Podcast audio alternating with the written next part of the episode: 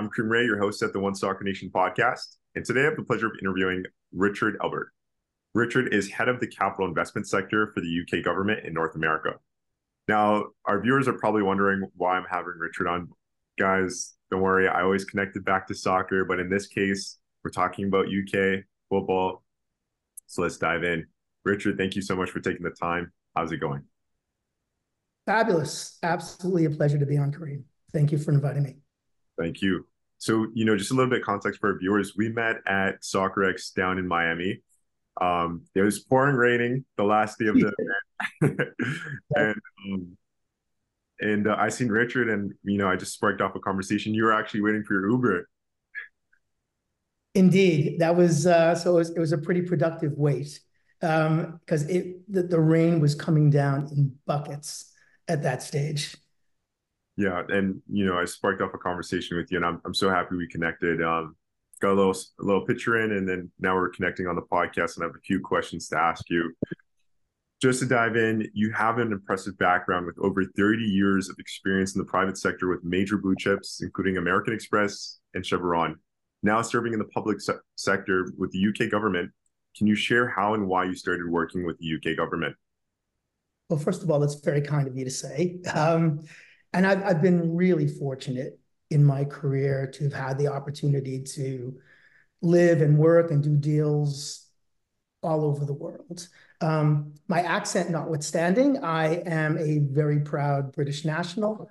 Um, I was born and raised in Boston, but spent the majority of my adult life living and working in London, um, and was sort of always interested in government and in politics. And I just felt that sort of at this stage of life and career, it was a good opportunity for me to do some public service. So let's say it was a higher calling.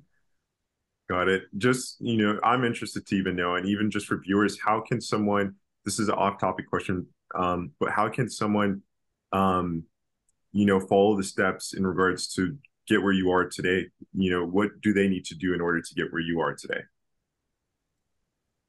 Oh, well, I mean, I, I think, you know, fall, fall, letting your kind of passion be your guide, right? Because I think as human beings, we always tend to excel in areas that we have keen interest in. And, um, you know, so typical path for me, wound up getting my MBA and then um, and, and wound up getting hired in, in, into Chevron after graduating. And, um, you know, I was initially hired um, with the view for me to be eventually relocated to Spain, because at the time, Spain was kind of the last market in kind of the developed world that had not yet liberalized its um, its oil and gas sector.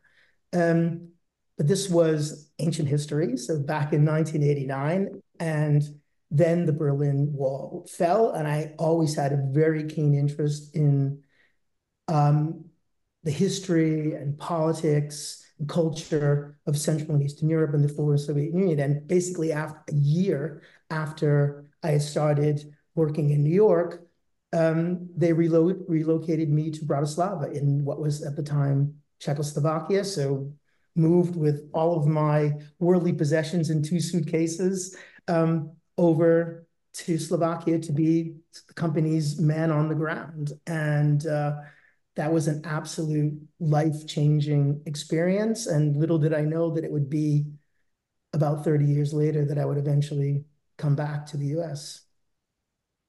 Nice. And you're you're based out in Boston. How how's Boston? How's Boston been treating you? I love, I mean, you know, I mean, obviously, you know, I kind of, you know, a Bostonian in my in my core. Um, but this city has absolutely transformed in the you know 25 30 years that i that i've been away.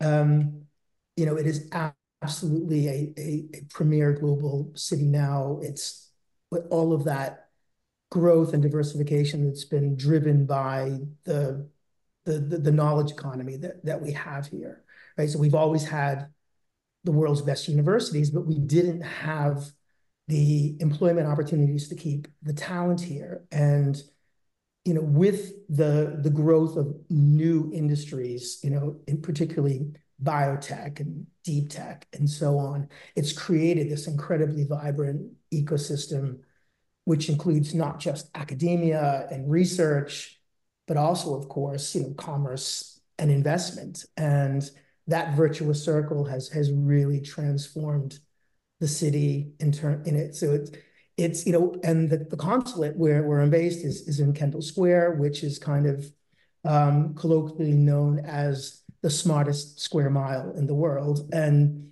it's a it's a great place to be around you know incredibly intelligent intelligent talented driven people. So it's it's great to be back. And obviously from a sports perspective yeah i might be somewhat biased but i i, I do think boston is one of the be- best if not the best sports city in the world so just in terms of my interest in sport it's been fabulous to be back nice i've never been to boston um, well, there's an open invitation, Kareem, next for sure.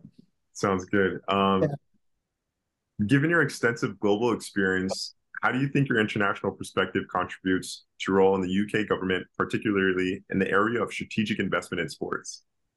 Well, like you know, as I've been been saying, you know, I've had kind of a sort of bipolar existence, for lack of a better term. Sort of, I equally straddle both sides of the Atlantic, and you know, not just my career or my present job, but my family, my friends, and my interests. And, you know, as mentioned, you know, I, I have a lifelong passion for sport. I have as much interest in soccer, cricket, and rugby that I do in American football, hockey, and baseball. I'm as passionate a supporter of the Boston Bruins as I am of Chelsea. And I so I guess it's kind of like the the combination of that interest and my knowledge of the global sporting landscape and all of my experience in the investment world, I think that is kind of a unique combination, which serves me well, I guess. Uh, growing up, did you play any sports, or you know, was there a sport that you really focused on? Yeah, I mean, I wanted playing sort of baseball for a, a long time, you know, thirty years or so. Um, like every Bostonian of my generation, we all played hockey kind of growing up as, as part of the Bobby Orr generation. Um, I was on my high school soccer team, but um, again, this was back in the 70s. So, you know, if you saw how we played, that would be nothing to be proud of. It was it was basically hockey players looking to keep fit during the off season. Um, but Eh, just strangely enough, I mean, I've always been interested in soccer since I was a you know a little kid. I think the first game I ever saw on television was the 1970 World Cup final between Brazil and Italy. So you know, talk about a great introduction to the sport. And you know, when I was my friends and I were old enough to be able to ride the subway by ourselves, we started going to see the New England Tea Men, who were the Boston-based team in the, in the old North American Soccer League. So, you know, got to see professional soccer for the first time and got to see the Cosmos when they came with with Neeskens and Cruyff and Chinaglia and Beckenbauer. And then when I moved to Europe, it was kind of like a dream come true because I got to see world-class football on a regular basis. Um, when I, I lived in Belgium for a year and a half and um, became a fan of Anderlecht. And then, of course, when I moved to London, um, I always lived within walking distance of Stamford Bridge. I think I arrived on Saturday, the 30th of January, and I think the next day went to a match at the bridge and still a still a club member today, longtime season ticket holder, and you know, again, still bleeding true blue. Nice. You're not bleeding red, blue, bleeding blue. Bleeding blue, absolutely how is the UK government actively promoting and encouraging sports investments as part of its economic strategy? Well, maybe I'll talk a little bit about you know what my role encompasses. So, you know, as you mentioned in the introduction, um, head of capital investments for North America. So, which means uh, my team and I work with world's leading private investors. So, private equity firms, venture capital firms, real estate trusts, um, public sector pension funds, university endowments, and, and so on to support the deployment of capital into um, sectors of the UK economy and society that are of utmost strategic importance and that are in line with, with government priorities. So that includes a number of things like life sciences and technology and energy, infrastructure, uh, real estate, and so on, but, but also sport. I mean, sport is one of the most um, prominent, successful, and valuable sectors in the UK. It generates roughly $50 billion in economic value for the country. Um, the English Premier League is the most watched sports league in the world, full stop. Any sport, any league, any country, anywhere. Um, and so it's you know important for us to support the deployment of strategic capital to um, enhance the continued prosperity of, of, of, that sector. I mean, we kind of do it in, in, in a couple of ways. So just through the ordinary course of business, again, across all of those multiple verticals, we're engaging with the world's leading investors on a daily basis. And so we're talking to them about investments in multiple asset classes, including sport, which is now really, you know, emerging um, as one of the fastest growing investment verticals in, in, in the world. Um, government also has a, a, has a really strong kind of convening power. We're very good at bringing people together. So that could be, you know, kind of bespoke introductions. So um, introducing prospective owners with existing asset owners, um, or we could do things at more at scale and, and putting on events. So for example, we we hosted a big event at Wembley Stadium this past July where we had over a hundred of the world's most prominent sports investors, and we had the leaders of pretty much all the national governing bodies and, and leagues across UK sport, both men's and women. So just kind of getting them in the same room to start the conversation, you know, kind of gets gets the ball rolling. Wow, no, that's so amazing. And uh, you know, we I mentioned this before when we spoke. You're in such a, a unique and very powerful position. Um, in regards to facilitating these transactions, are you guys only working with accredited investors? Well, yeah. So first, so you know, I mean, we're not actually kind of brokering or managing transactions. You know, we're not in an investment bank or advisors. You know, we're the government, right? So we're not doing due diligence. We're not providing reps and warranties to investors. You know, it, it's it's mainly about promoting the opportunity at a strategic level, educating investors about the dynamics of the sector to inform their investment strategies and their ultimate investment decision making, and you know, kind of making a call to basically sort of screen investors who we feel would be a good fit for existing asset owners within the UK sports ecosystem. So, I mean, there is an element of, you know, of, of screening, you know, it's, um, it, it encompasses a number of things beyond, you know, kind of accreditation. You know, we want to ensure that we're attracting, um, you know, high quality owners who are committed for the long term, and whose investment strategy and, and drivers are, are, you know, in line with what we're trying to attract. Um, ultimately, and I'm sure we'll talk about it later on, but I mean, ultimately, it's it's the leagues themselves that will determine whether or not um, an owner is sufficiently fit um, to to to make that acquisition. Um, but as government, of course, you know, we can't be seen to be promoting investors who, you know, really are not the types that we that we seek to attract, if that makes sense.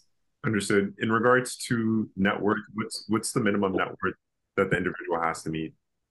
Well, so when so one thing is we're not we're not working with um, individuals. So we're not working with ultra, oh, ultra right. high individual because of the potential reputational risk. Now, there are a lot of dynamics at play within, you know, current trends of of, of the of the ascending flow of of private capital investment into UK sport and particularly into football. It's becoming much more institutionalized, right? So whereas in the past, you know, it typically was, you know, the local benefactor, you know, somebody in the local community who owned the biggest business in the town, um, and was a lifelong supporter of the club and wanted to give back, and they were kind of doing it for either altruistic reasons or you know whatever the case may be. Then it started to attract ultra high net worth individuals on a global basis, and without getting into that, we've seen what some of the potential risks of that are. Right, there have been a number of experiences that were not particularly positive. Um, and that's what we're trying to to kind of get away from. And in working with, you know, world-class institutional investors, it's not just the influx of capital that they bring to kind of support cash flow. It's as much about kind of the depth of their management expertise and the strength of their global networks that will help these clubs unlock greater value and, and therefore, you know, help um, get to a, a better state of long-term financial sustainability. Why would these U.S. you know U.S.-based uh, venture capital funds or um, pension funds want to allocate their capital to overseas to UK sports? Well, I mean, so great question. I mean, most of these world-class investors have global investment mandates anyway. So they're investing around the world in science, technology, real estate, energy infrastructure, and so on. Um, as I mentioned earlier, sports is one of the you know fastest growing emerging asset classes, and so so particularly like for for U.S. investors, I mean, I think it's the it's the scale of the opportunity, right? So if you were to look at the top 50 most valuable sports assets in the world. And I think, you know, Forbes and and and and, and other sources going to publish that on a, on a, on an annual basis. Out of that top 50, um, pretty much the entire NFL is in there, um, as well as a, a handful of, of, of, other teams in the NBA and, and Major League Baseball. There's only eight soccer teams globally in the top 50 in terms of um, asset value. But if you were to flip it and look at the, the, the 50 most popular sports brands in the world in terms of number of followers, it's pretty much the exact opposite. I think there are like 10 North American teams in the top 50, and the rest are all soccer teams. So that's what that's what you know interests US investors, right? Is it's less expensive to buy in and the commercial upside is greater, right? So, like, what I like to say is, you know, again, we go back to say, for example, to the Premier League, um, it's played out on a, on a stage in the UK, but the audience is global. So you're talking, you know, hundreds of millions of consumers around the world as as potential sources of revenue generation and, and diversification. I think the other thing also is there's a there's a scarcity of investment opportunities in North America, right? It's very, very rare that one of the teams in the four major um, leagues in North America comes up for sale. And when they do, you know, the price tags are enormous. And for the leagues that are expanding, the expansion fees also are quite significant. They're now, you know, hundreds of millions of dollars to buy in, even into Major League Soccer, right? So it's kind of they're playing on that delta between kind of lower entry cost and higher potential upside. Got it. Yeah. And when you when you mentioned the commercial aspect of Europe, that really sparked in my head in regards to why it's so attractive, especially with promotion relegation down in Europe. We don't have that in US or Canada. So, you know, shops are closed up over there. Um, Right. And, and, and that actually is, I think, one of the areas that we focus on when we engage with U.S. investors, right, is that education piece because the structure and the dynamics of, of sport in North America is so incredibly different to what it is in the rest of the world and in the UK specifically. As you mentioned, it, it's a it's a franchise-based model. So basically, these investors pay a shed load of money for their entry ticket into a very lucrative club. And once you're in, you're in, right?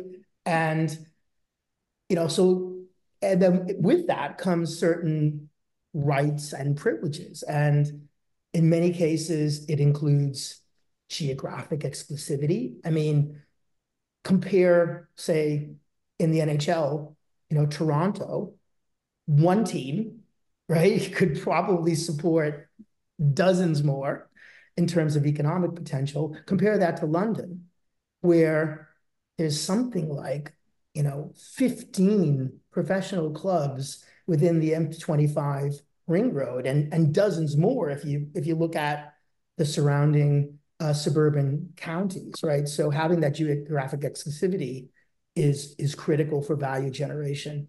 Um, you know, the same thing on on the facilities, right? So if you have less teams in the city, you own one of the premier entertainment venues in the city. So the ability to be able to utilize it 365 days a year is a lot easier than say in, in a market like London, where not only will you have, say, those 15 professional football clubs, but you'll also have a couple of rugby teams and a couple of cricket teams, and you've got Wembley and you've got Twickenham and you've got all the arenas. And so there's a lot more competition um, for utilizing those venues. Um, you don't in, in North American sport, you don't have a supranational body which governs the sport, right? So nobody needs to tell the NFL owners what to do, right? There's no FIFA, there's no UEFA. They want to change the rules, they change the rules. They, you know, they can do pretty much whatever they want. Um, so that that's a big difference. The portability of clubs. You know, uh, people are amazed in England when they hear that you could have a you know, the Cleveland Rams become the Los Angeles Rams, become the St. Louis Rams, and then the Los Angeles Rams again. That could never happen in England, right? And so that, and, U.S. owners hear that, and then investors hear that, like, hmm, really? So I I can't just relocate my team?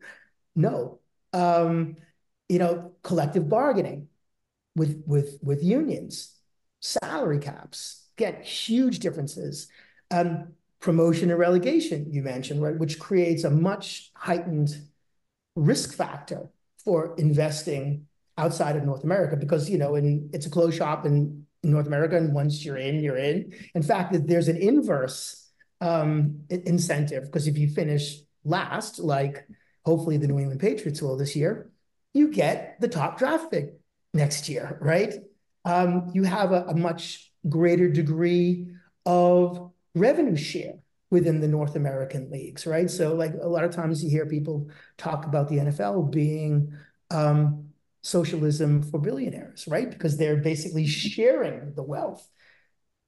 Um, European football, England particularly, it is is as um, uh, orthodox capitalism as you can get, right? Because the only reason uh, for you to be in the league is based upon merit on the pitch, right? You're not good enough, you're not in the league, and that's and that's the way and that's the way it is. So educating North American investors on that difference. So yes, they're looking for to take advantage of that that delta between lower entry cost and higher revenue upside, but the risk profile is obviously very very different. Wow, that Europe is such a different beast. Um, it, you know, in regard, I'm interested. This just came to mind. I'm interested to get your thoughts on it in regards to U.S. investment. You know, thinking about you know the way MLS is structured, um, investor capital is really safe because shop is closed. Yes. Um, do you see that hindering the growth of soccer in the U.S.?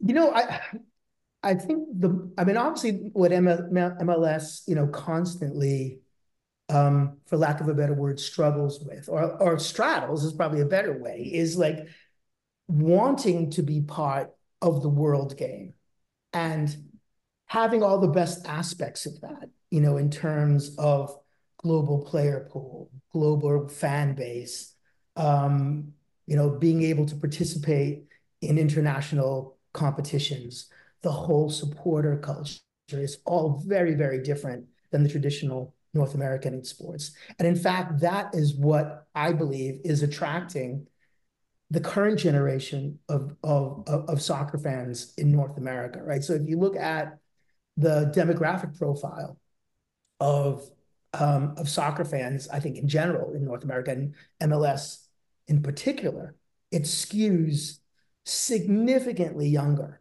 than than I mean the NFL is all is all pervasive, but I mean if you want to compare it to MLB, you know it's it's it's you know it's it's a two generations difference. Right? I think the average Major League Baseball fan is over fifty. The average MLS fan is you know squarely between 18 and 35 right and they and and with the way the sport is covered now so pervasively in here in North America. I mean, I think it's the same in Canada, but you know, certainly in, in the US, I can watch any any game, any league from anywhere at any time, which is absolutely incredible. So the fans here understand what the world game is all about. Now, I, I, I mentioned in my in one of my earlier answers about the old North American Soccer League, and, and that was a failed experiment. Um, and and for a number of reasons, you know, I think they they spent too much too soon, they expanded too too quickly, and so when MLS was was created, they wanted to make sure that they were a lot more prudent in the way they managed the league, and so having that that franchise based model and the structure, I I agree. I think it it, it allows the roots to take hold in the local communities, right? But I think at some stage, and and and and you know, it it may come sooner rather than later, there'll be sufficient pressure from the core fan base to say we want to be just like the rest of the world, and and especially since if you look at the the the leagues below MLS, you know, USL in in the US, I mean, they're they're expanding, they're growing. Um, the quality on the pitch is improved. The quality of the infrastructure is improved. They've just signed a breakthrough television contract with CBS Sports. So, you know, maybe the state of readiness for to open it up to lower divisions wasn't there. It definitely wasn't there 35 years ago. There was there was pretty much nothing at grassroots in the U.S. But at, at some stage, I think within the, within the next several years, that that that will change. Yeah, just quick thought came to mind too. I was watching the. I'm not too sure if you watched it too. The David Beckham documentary. I have not, but I've had lots of people tell me about it, and of yeah. course I was there. You know, I've well, I've seen his whole career, so yeah, I, I think you'd love it. Um, you know, watching the MLS when David in that documentary when David Beckham went to the MLS would look terrible. You know, um, this is a few years back. They were playing on NFL uh, fields and you know football fields and stuff like that to see where MLS has grown now is just night and day. Um, so cool to see it grow, and and you know the point that you mentioned with the core fans pressuring the league for that change, that that could definitely be a big push um, in the future. With saying that, I want to you know dive back into the UK government.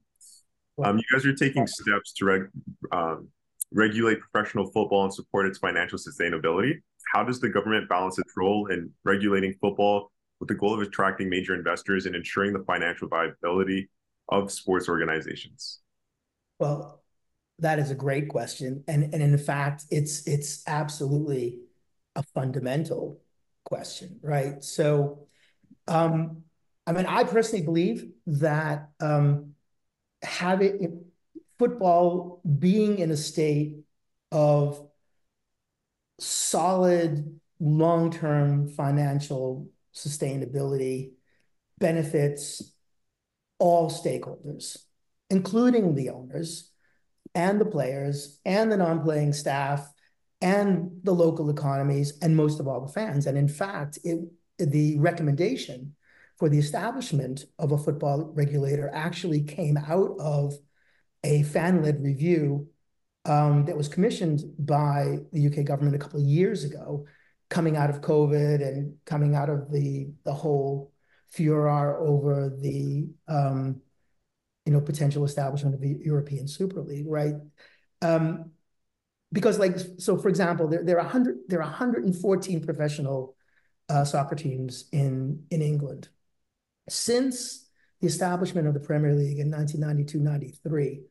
40 of those clubs have gone into financial administration, and a couple have actually gone into liquidation. And when that happens, it's devastating, right? You know, everybody loses. You know, it, you know, not only um, you know do the fans lose out, but you know, from the club that they supported all their lives, you, you're talking about ripping all of that shared cultural legacy out of a community. There's the loss of jobs. There's the loss of um, development pathways for, for local players. Um, there's the economic impact to the bars and the restaurants around the stadium and so on. So we want to avoid that happening, right? Um, so on, on the other side, you know, having said all of that, um, English football is is is from a certainly from a revenue generation perspective is the strongest of any league in the any country in the world. Right? Premier League number one by far. Even the championship, so the the second tier down, I think is either the number six or seven um, uh, most lucrative league in the world in terms of revenue generation. So more than MLS, more than the top leagues in Holland and Belgium and Portugal and Switzerland, et cetera, et cetera, right?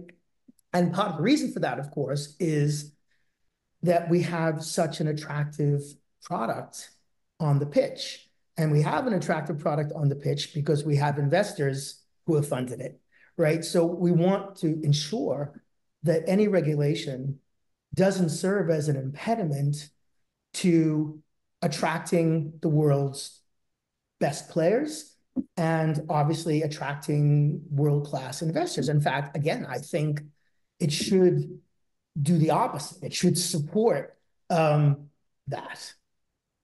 Absolutely. Okay, so with the government regulating football in the UK, could you clarify the extent of the regulatory's coverage? Will it regulate all soccer leagues in the UK? Well, so firstly, I, I just need to clarify that it won't be government that is directly regulating. Um, it'll be the it'll be an independent regulator, albeit one that has been that is being established uh, by Parliament. So there is uh, a bill um, that is going to be put forward within the current parliament called the, the Football uh, Governance Bill, and that that will establish the regulator. Now, in terms of the regulators' coverage, so uh, firstly, it's England only, um, so not the leagues in Scotland, Wales, or Northern Ireland, and it's professional football only. So um, just the professional league. So the, the, the five leagues, so the Premier League, Championship, League One, League Two, and the National League. Um, you know, in terms of, it, of its scope, I think the, the the primary element of it is that there will be a licensing regime. So all 114 clubs in England will need to get a license to operate and and have that renewed on an annual basis, and it'll be um, determined by the independent regulator whether that club is financially viable, and there'll be a number of measures of which they'll look at. Um, there'll be a requirement to have fan representation in the governance of the clubs. Um, because it's meant, as I mentioned, kind of the, the initial inspiration was to kind of prevent clubs from breaking away and joining a super league. It will also um, curb their ability to move stadiums, um, change their club colors or their crests. So all things that are important to the heritage of the club and, and particularly from the fans' perspective. Um, there will be um, an enhanced owners and directors test. So similar to what I was talking about earlier in terms of screening investors. I mean, ultimately, it will be the Premier League and the EFL and the National League will will determine whether or not a um, an owner or director is fit and proper, but it will be under the criteria that's established by the independent regulator. And the independent regulator also will have the opportunity to intervene and, and, and effectively arbitrate a revenue share arrangement between the Premier League and and the EFL. Um, so borrowing a little bit from the North American model to ensure that all of that wealth that is being generated at the top tiers of football effectively filters its its way down uh, down through the pyramid. Got it. So, Richard, um, how is the government approaching investments in women's football? Um, very enthusiastically, I would say. Um, women's football in England has the potential to be a billion dollar industry. Um, and that was highlighted by a recent sort of comprehensive review of women's football that was led by uh, the former England international Karen Carney. Um, and like I said, it was a very comprehensive review that touched upon all aspects of the women's game. But from a capital investment perspective, it, it specifically called out the kind of dire, acute need for greater investment in um, infrastructure and facilities that are better suited for women's football, and, and particularly as um, it becomes increasingly more professional. Um, also, we've established something called the um, Women's Sport Investment Accelerator. Um, it's, it's a joint initiative with one of the big four consulting firms. Um, so there was an application process that any rights holders um, across women's sport in the UK could apply to be part of the accelerator, and roughly 20 or so um, were were accepted. And and as part of the accelerator, they're getting ongoing mentorship from uh, leading individuals in women's sport, obviously making use of the um, consulting expertise of, of, our partners, Deloitte. Um, and we're also facilitating connections for potential investors. Um, so, you know, that's, I think, really the the first thing, and I think in what will ultimately be a number of of initiatives that are that are focused on the growth of uh, of women's football. Yeah, I, I, like the sound of that one billion dollars, a billion dollars. Um, you know, women's football is just and women's soccer as well down in North America is just taking off. Why is the time now to grow women's football? Why is why is the time right now? Why are investors getting behind it now? Um, you know, investors, I think, definitely have seen, you know, obviously the incredible growth in television viewing numbers, in um, in attendance numbers. So not, I mean, it was, you know, it was obviously, you know, the Women's World Cup was obviously appointment viewing. But now that we're seeing that in women's club football, you know, both domestically and internationally, um, and, and, and the nature of the investment is very different. And, and I've seen a number of studies, for example, even from a marketing perspective, that um, the, the, the, the, the fan base for women's football and their affiliations tends to be a lot stickier to brands that associate themselves with women's football than you see on the men's side. Um, so I think you know investors are always, of course, looking for opportunities, and, and similar to what I mentioned earlier, um, the the the entry costs are still pretty low, relatively speaking. So um, more akin, I would say, to a venture capital type of investment than in a large cap investment that you would see, for example, the major pri private equity firms undertake.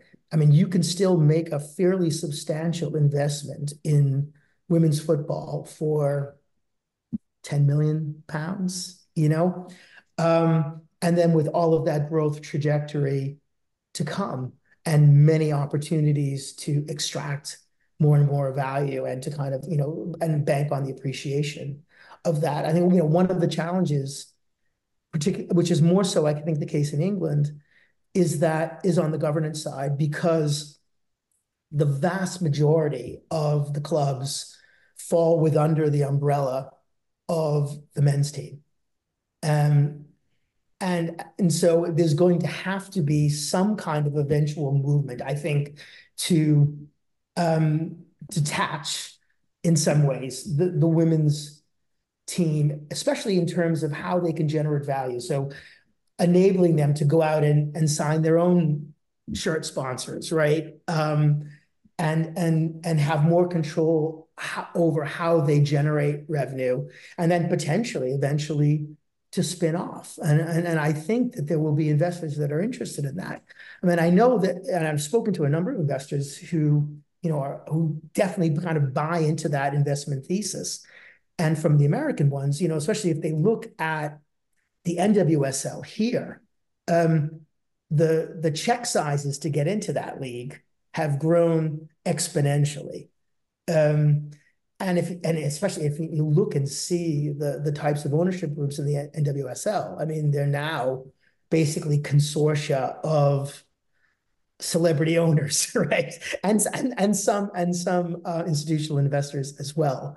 Um, and so because there there isn't the same opportunity to buy in in the US, you know, the the the the women's soccer league in in in in England is, you know, again, you know, arguably the best in the world and attracting some, you know, some of the best talent in the world. And so investors, I think now are starting to to turn to that. Got it. Yeah. No, that's so true. Celebrities and the institutions. So true diving into um, multi-sports and multi-club ownership, how is the growing trend towards multi-sports and multi-club ownership impacting the dynamics of sports management and governance? Yeah, another another great question. I mean, I mean, I'll, I'll take the multi-sport one first. I think from a governance perspective, really, really no issue. From from a management perspective, I mean, I certainly these investors see the potential for commercial and operational synergies across their different sports properties. Um, I think from the fans' perspective, um, you know, especially living here in Boston, you know, I constantly hear Red Sox fans dialing up sports talk radio and complaining and saying, "Oh, every dollar that FSG invests in Liverpool is one less dollar that they can invest in the Red Sox." I mean, I, I think that's that's more fans' emotive perception rather than than the reality. Um, on the and and actually, you know, if you look at the um, the kind of wave of new investors into English football, and 50% of the teams in the Premier League now have some degree of American ownership. Most of them, if not all of them, are owners of multi-sports portfolios. So they have team in the NFL or the NHL or, or Major League Baseball or the NBA and are starting to diversify. On the multi-club ownership, um, it, it's it's it's it's a little bit different. Right? So from from a from a management perspective, at least uh, on the on the footballing side, I think the the premise is that, or kind of the focus is on the development of playing talent, right? So if you have a portfolio of clubs, which includes investments in teams in lower divisions or in less prominent leagues, it's much better to have your players getting regular playing time um, in a competitive league than it is sitting on the bench or, or or up in the stands. You know, and the view is that hopefully they see, you know, the accelerated development of that playing talent, and eventually they come back to, for lack of a better word, the the parent club. Uh, I think you know the Red Bull group I, I probably I think had the most kind of clear uh, distinction kind of within the hierarchy of their clubs, you have kind of New York and then Salzburg and then Leipzig, and and and and you see players kind of moving up the value chain. I think it's worked fairly fairly well for them.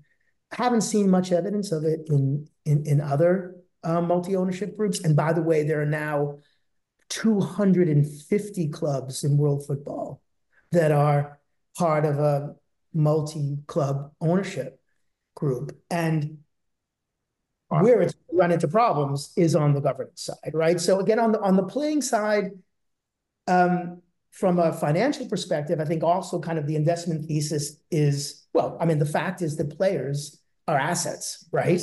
And they're incredibly valuable assets. And the more you can develop them, the greater the value is. So even if you don't bring them back to the parent club, you're selling them on for for a big profit. And I think there's a strong element of that sort of value generation thesis that these multi-club owners are are looking for. On the governance side, um, it's going to become more and more challenging the more of the, these teams are because they're going to wind up potentially playing each other in European competitions, right? So we've seen that recently with the likes of, for example, you know, Tony Bloom, who had an ownership stake in um, in Union Saint-Gilloise in, in, Belgium, and they were drawn against Brighton um, in a European qualifier.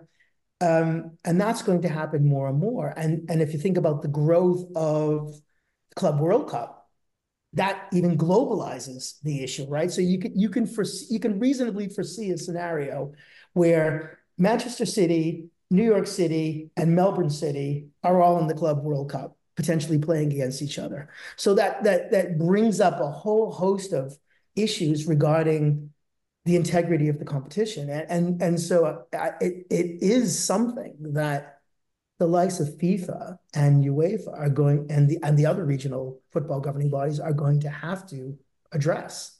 I think.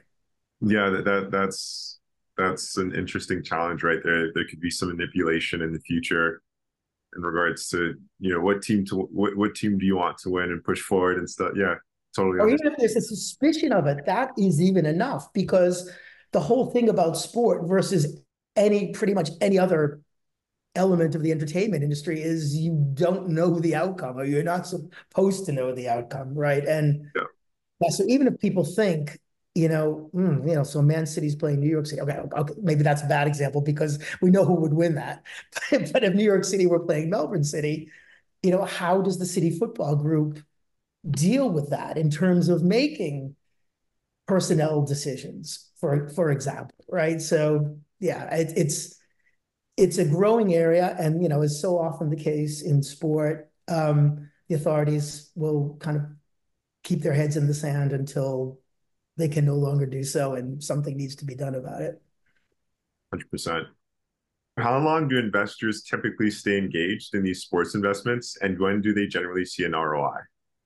Um, well, I mean, in terms of how long, I, mean, I think the days of multi-generational family ownership of clubs, you know, the likes of the um, the Hill Woods at Arsenal, and I, I think those days sadly are over. Um, you know, if you look at the private equity investment model, you know, across all asset classes. Um, they typically have what's called a holding period of generally in the kind of the five year range, and then they sell it on. Um, and you know, and and really, and it's only when they sell it is when they see that that return, right? Because the sad thing is that the vast majority of football clubs do not make a profit from operations, right? So it requires the owners to um, inject capital every year um, to keep the club solvent.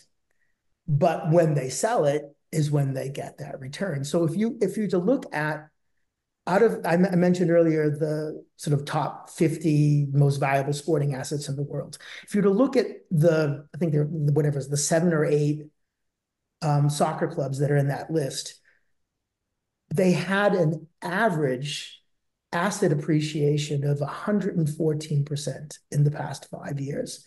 Meaning, so within that five year holding period, the value of your investment has more than doubled despite the fact that you're losing money from operations, right? So that is where the return is. Now, is it a good thing for football if there's a churn of ownership every five years? Probably not. Um, but there, but there are, you know, but also within the private equity world, there is, you know, something called an evergreen asset, and and and I'm hoping that these institutional investors, you know, are also in it for the long term um, and it's not just going to be a kind of a, a recycling of ownership, you know, every every few years. So, what is the minimum investment amount required for individuals or entities looking to invest in UK sports? additionally, could you shed light on the relationship with U.S. investors and why they choose to invest their capital in the UK sports landscape?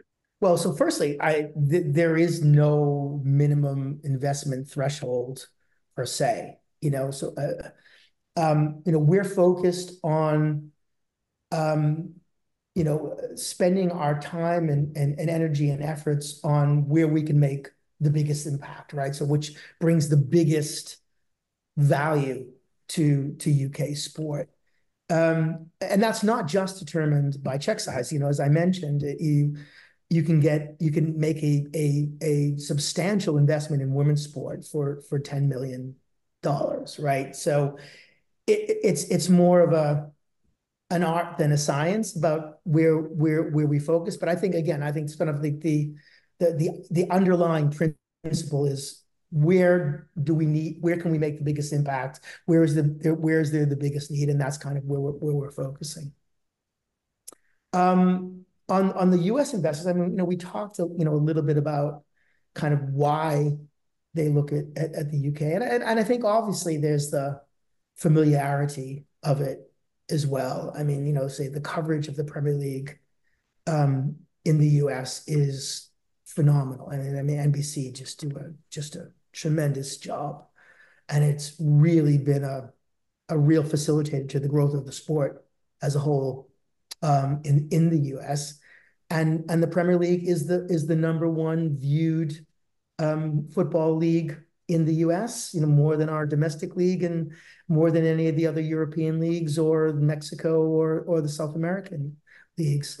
And you know, and, and also you know, it's easy to for these owners to hop on a plane and fly to London, and for the institutional investors, a lot of them have um, offices and, and substantial presence in the UK anyway. So I think that that familiarity factor is very strong, and and I think it's it's it's part of the reasons why um, the UK just in general is is an attractive capital investment uh, uh, um, environment for for US investors. Got it. it. It was so cool to learn more about about what you do because it was uh, you know I was I was hoping to hear uh, that when we when we met that you also facilitate capital back to the U.S. but you only uh, take it from North America to the U.K. So uh, I was hoping to hear that one when we when we connected. But um you know I, I appreciate you taking the time um to share what you do, what the UK government is all about, and what they're doing in regards to sports. Um, you also lead the team in Boston, plus you have colleagues in the UK. How many people oversee this uh, various initiative. And you know if you could also provide me with some advice in regards to leadership and how to uh, lead a team successfully. So I, well so the short answer is um, quite a lot but not enough. Um, so, i mean i so from uh, from our our general capital investment remit um, i've got a fairly small small team in in north america a couple of a couple of my team members are with me in Boston. I've got a few in New York, uh, one in Toronto, and, and one in San Francisco. But of course, again, we're walk, working across the entire spectrum of, of, of key verticals, not just sport. Um, we work very, very closely, you know, on a continuous basis with our with our colleagues um, in the Department for Business and Trade in the UK. Um, more broadly speaking, we also have a team here in North America that's focused on sports economy. So more, more regarding trade and FDI, actually in both directions. So not from a capital investment perspective, but from a kind of commercialization uh, perspective. And, and I have a colleague of mine who leads that team who's, who's based in, in Los Angeles, and she also has team members dotted around North America. And kind of even more broadly, um, from the UK government perspective, we have the Department for Culture, Media and Sport that oversees sport in its entirety in the UK, um, from grassroots on up and across the board.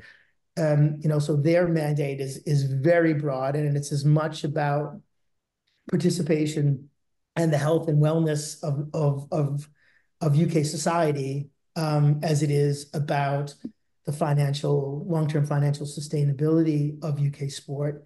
um, having said that, um, they stepped in during the pandemic when you know the the the the, the two main revenue drivers, um, kind of ticket revenue and broadcast revenue, were switched off in their entirety overnight.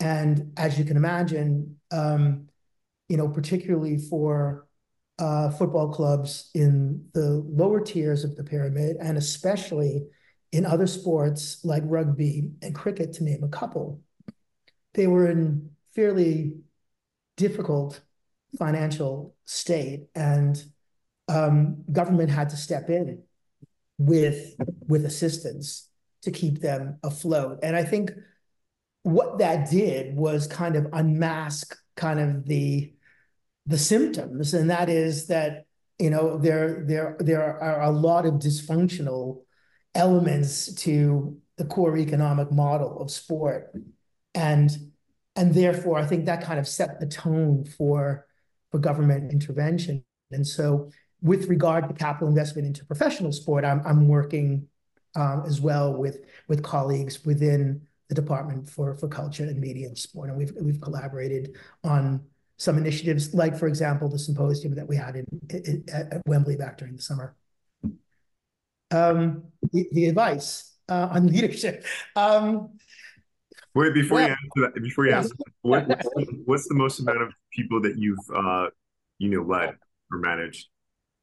Um, I think kind of sort of direct um, or um, team roughly fifty plus.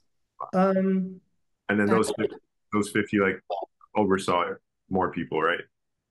Yeah so uh, yeah and also like um and also global right? So um you know coming from the the project and working for major multinationals you know um it's just part of the sort of standard model organizational model that you have um, people leading global teams from one location. So not every all of your team are co-located with you. They're also remote. So that predates the pandemic, right? And so um, you know, I've had decades of experience leading kind of diverse multinational teams. And I and I think that um, requires a different a different leadership style, right? So um, always needing to kind of strike that balance between, you know, giving your team the space and the autonomy and the accountability to be able to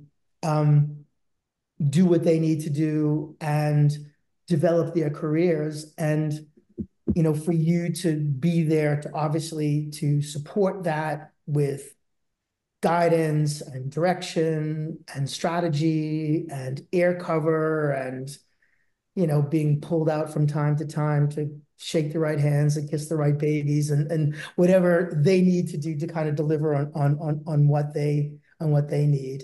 Um, and I think also, you know, when you when you're dealing with um, geographically dispersed teams, you you by right you you need to be a lot more kind of effective, focused, and economical in the way that you interact with them, right? Because you don't have the benefit of the the proverbial water cooler conversation, right? So you need to be able to build to build that that that personal rapport, but also be efficient and, and effective with your time. And uh, and it's great, obviously, now that we're all you know we're all traveling again and um, you know have the opportunities to to spend time um, with each other. Absolutely. Well, Richard, it was a pleasure to have you on. I appreciate you taking the time to be on the One Soccer Nation podcast. Oh, it's been been an absolute pleasure, Kareem. Thank you so much again for for the invitation. And um, yeah, thanks again.